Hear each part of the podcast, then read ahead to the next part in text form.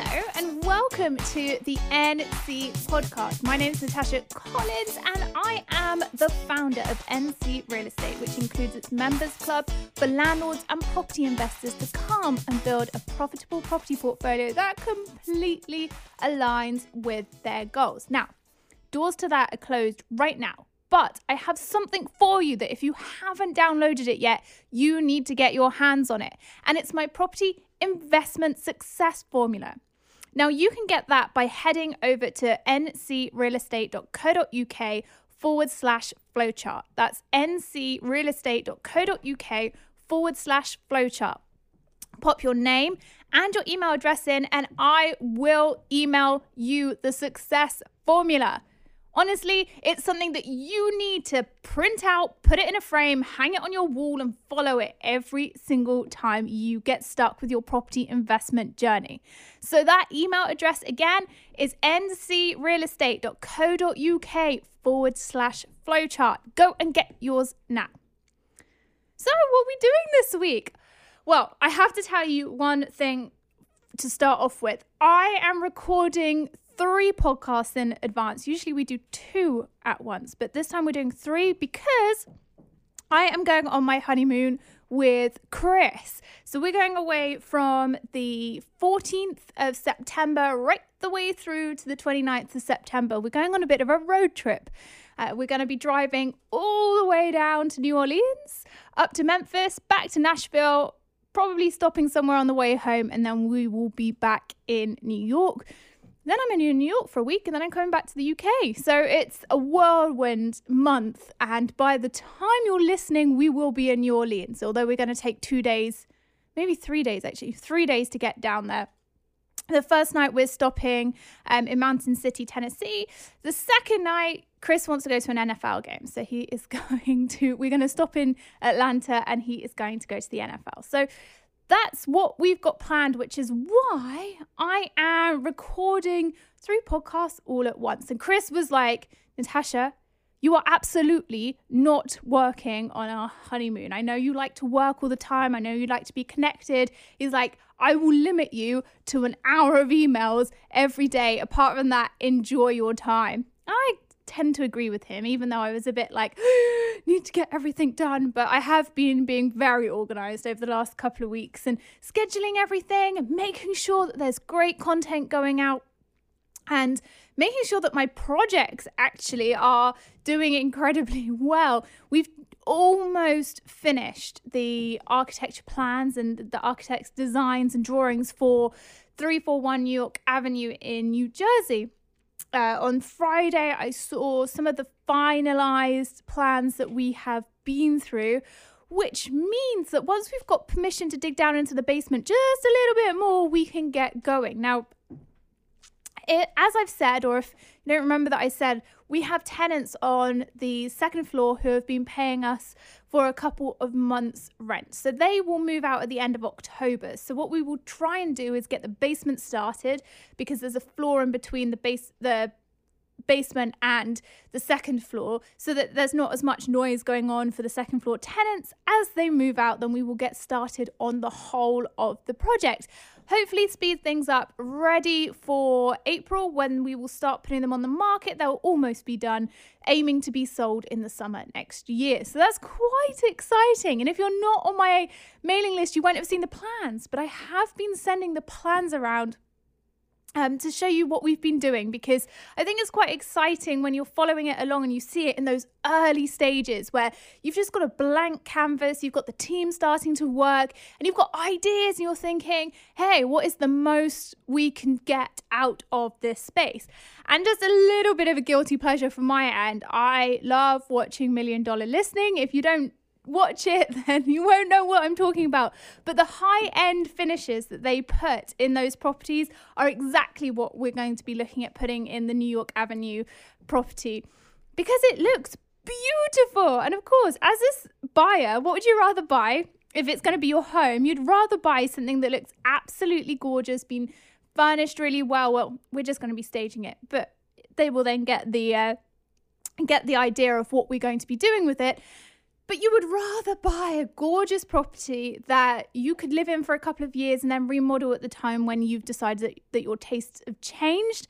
And so that's what we're aiming to do make it look uh, gorgeous and like you could just bring your suitcase and move in. So if you can also check out my Instagram because I've been putting a lot of photos over there about it, and that's at Natasha C. Collins. That's my Instagram handle. Go over there and take a look at what's we've been doing, what's been going on. And as I get new things like through, I update you with the pictures and the plans and all of that great stuff. The sort of thing that as a property investor, the minute you've bought a property and you get your hands on it, it gets super exciting. That's my favorite bit the plan, the design. I know that the minute we start developing, that's it. It gets a little bit more boring until we start looking at the uh, internal furnishings.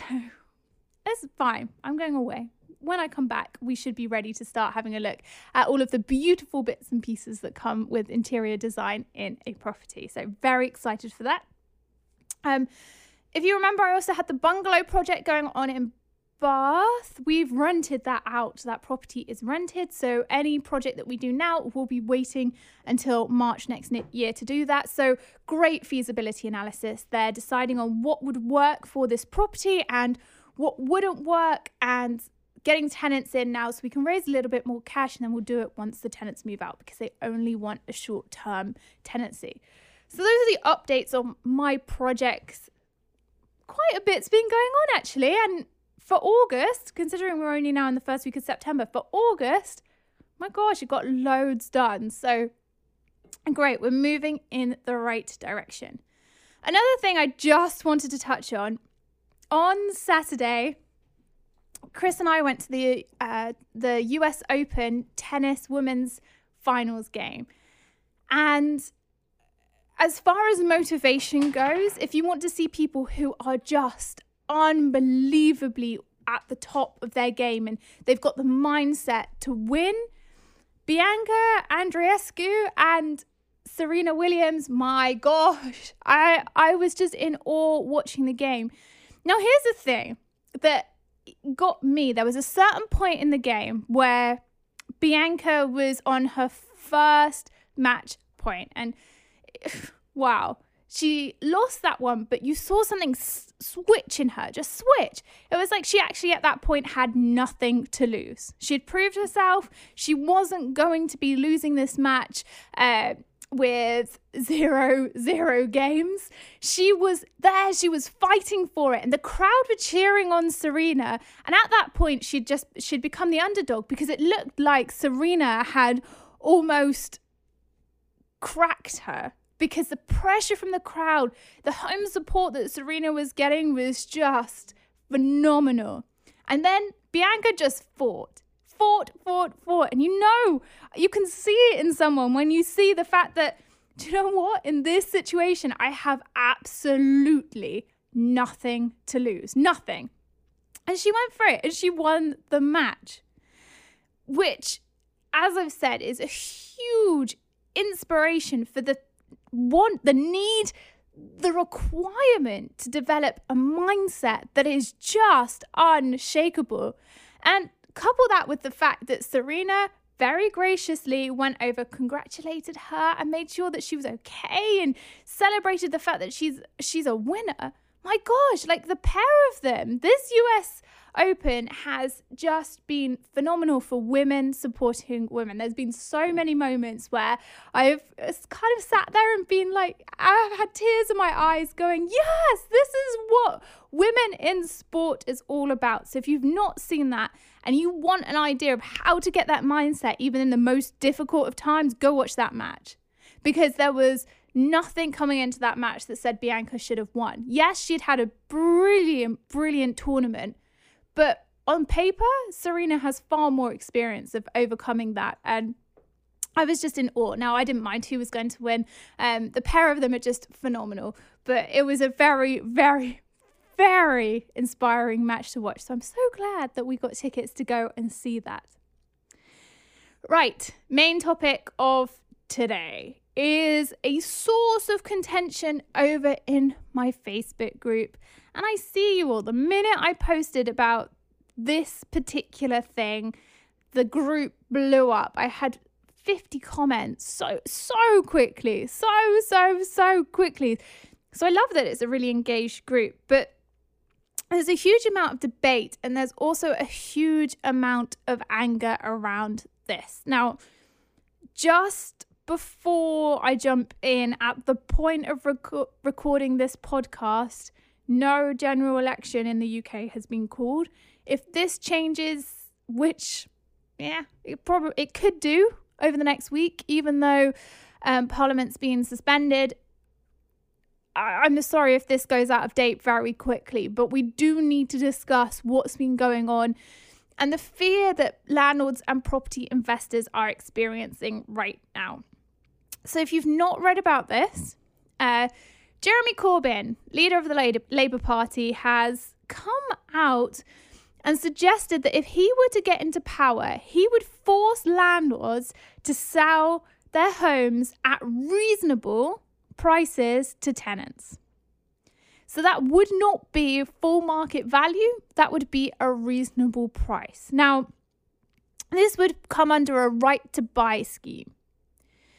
It's a twist on Margaret Thatcher's policy of allowing council tenants to buy their homes in the 1980s. And we saw how that went down, where I mean, great for council tenants. If they'd been living in their homes for a certain amount of time, they got to buy the property at a reduced rate.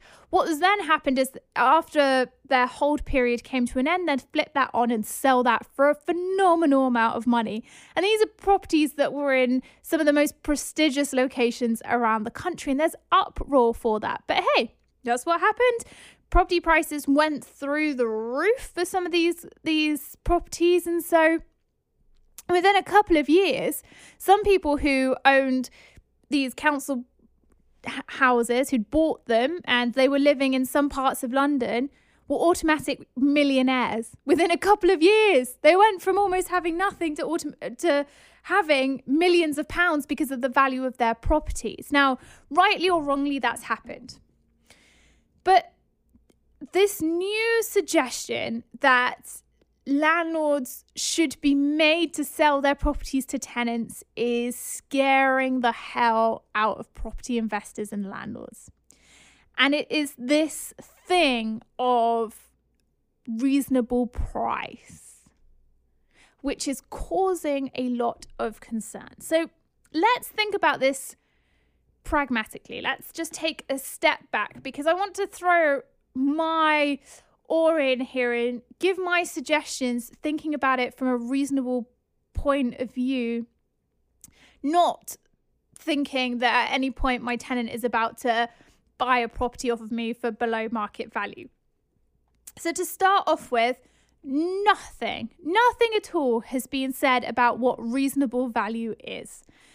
So, whether that is reasonable to what a tenant is earning, reasonable to what they can get mortgage wise, reasonable to what their rent is, I have no idea. So, I cannot define what reasonable is. I don't think Jeremy Corbyn can define what reasonable is. He certainly doesn't seem to have a grip on these kind of things, but he is throwing this stuff around here to get a vote. Please, please, at this stage, we have to remember the tactics behind this.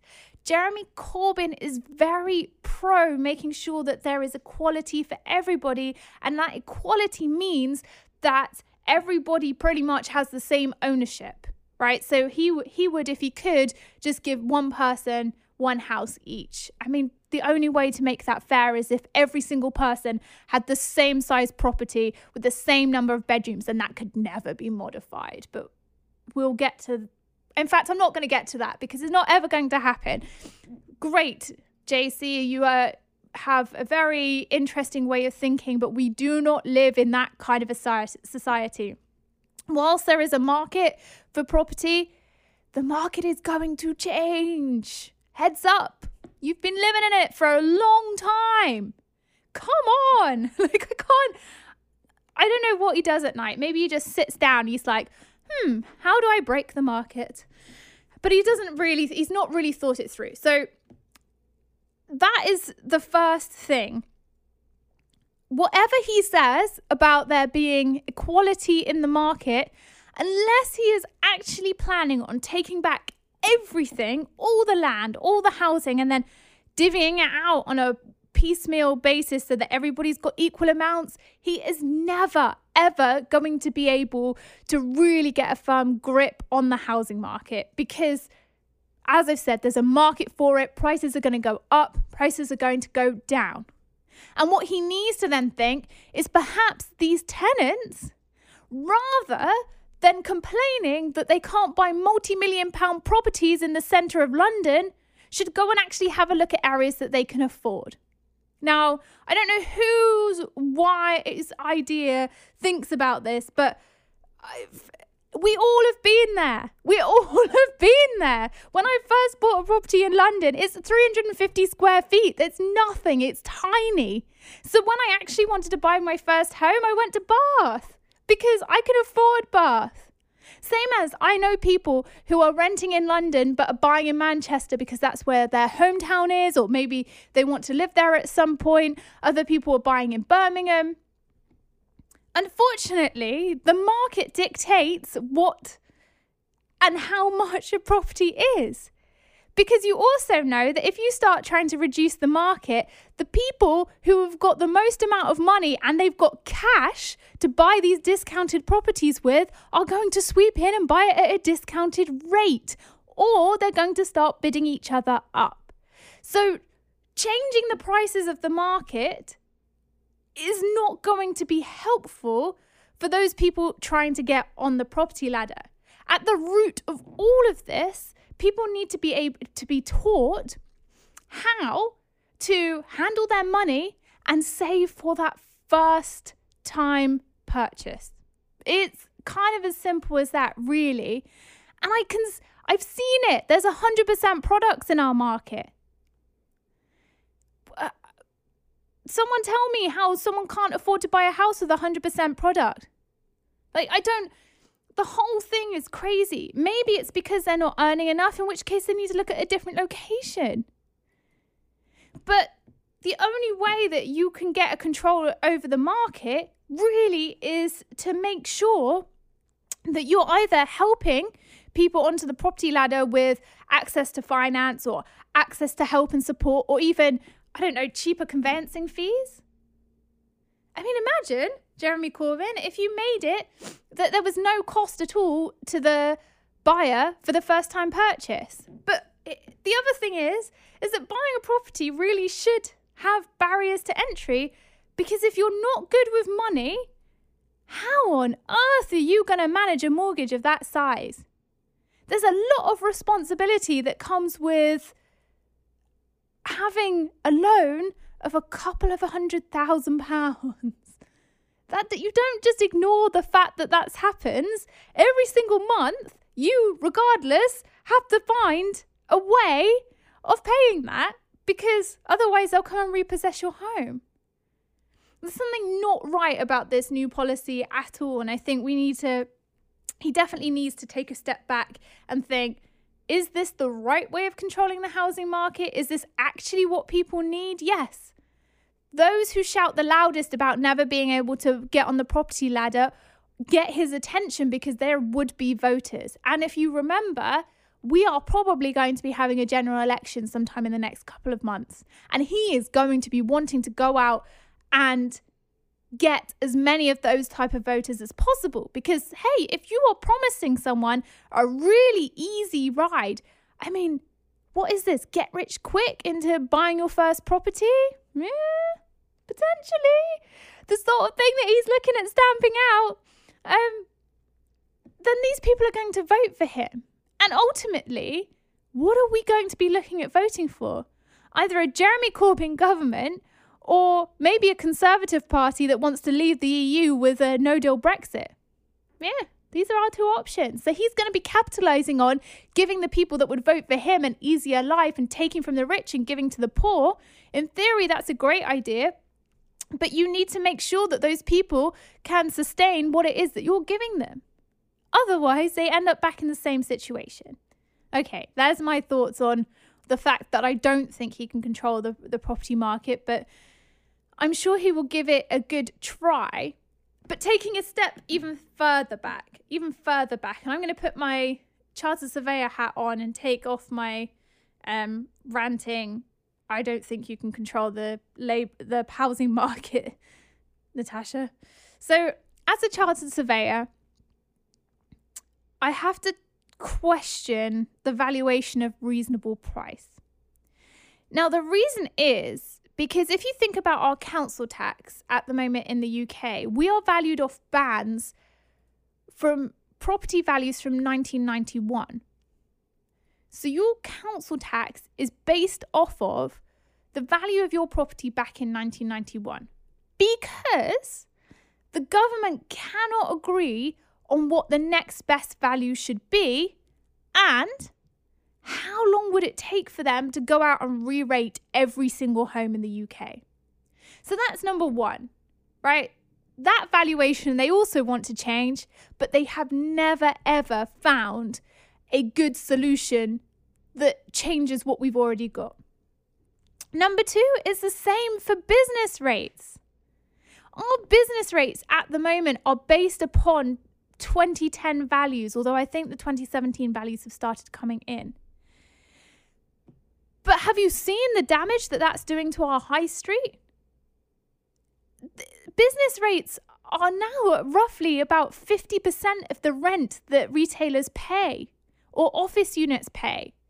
It is extortionate to own a physical retail premises or a physical office premises or a commercial space at the moment because of how high business rates are.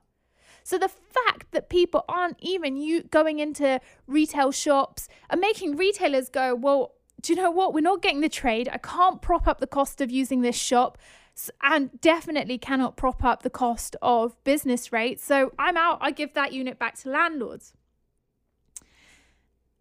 And again, the government have been trying for years, years and years and years to change the system around that. But the first thing is, well, they don't have enough staff to go out and re rate all these premises. Secondly, they have no idea what makes a better system for re rating business rates. So that's the second valuation that they just can't agree on. And again, that's been going on for years.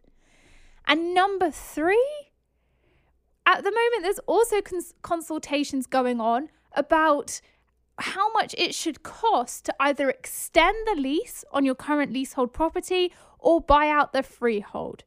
Because they think that the current system of valuation, which is actually very methodical, there's a actual calculation for how much it should cost you to buy out the freehold or extend the lease. So uh, residential surveyors would know this better than me. I don't get involved with this as much, but there is an actual um, graph which shows you what discount rate to put on top of the value of a property to make sure that you're paying the freeholder the right amount of money. Yes, it's complicated, but there's already a system in place.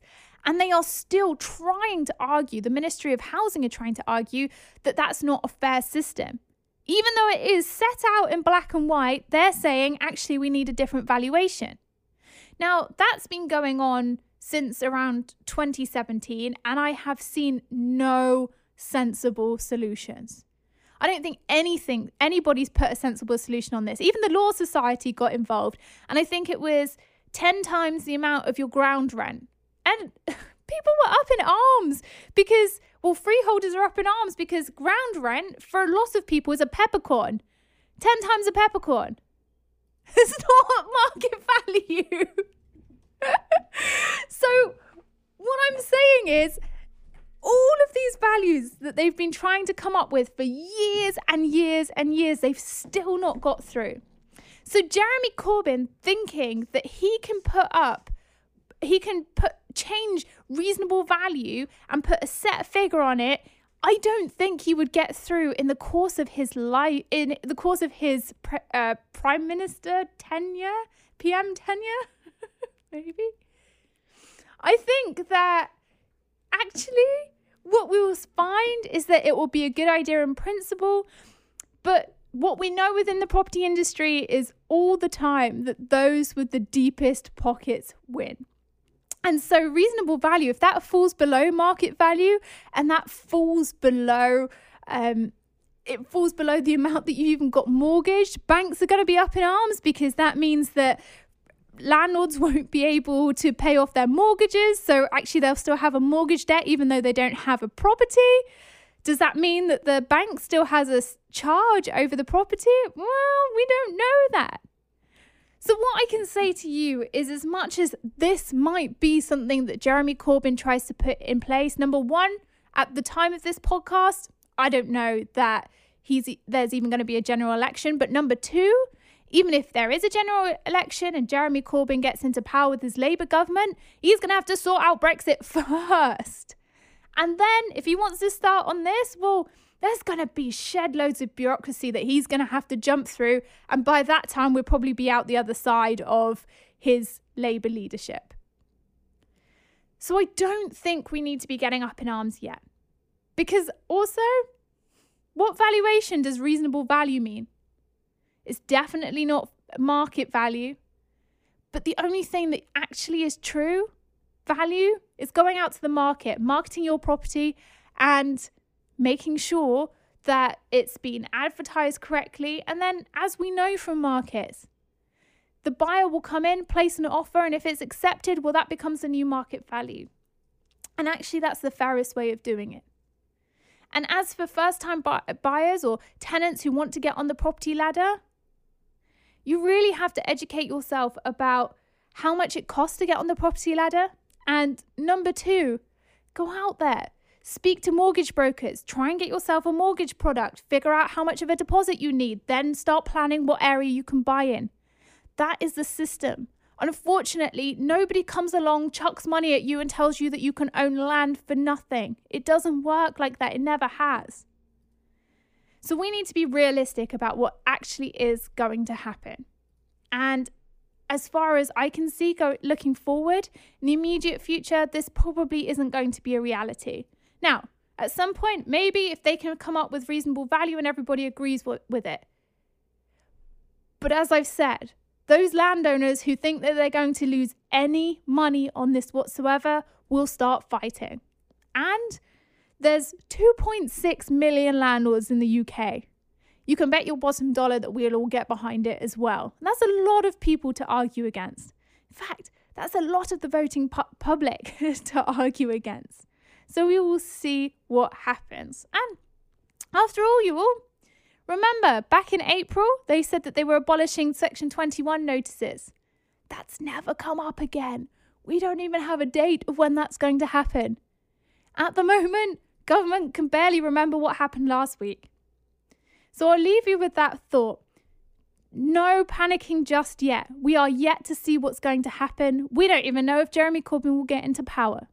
But I don't want you losing sleep over this. There is nothing that we can do up until the point that something concrete is put in place.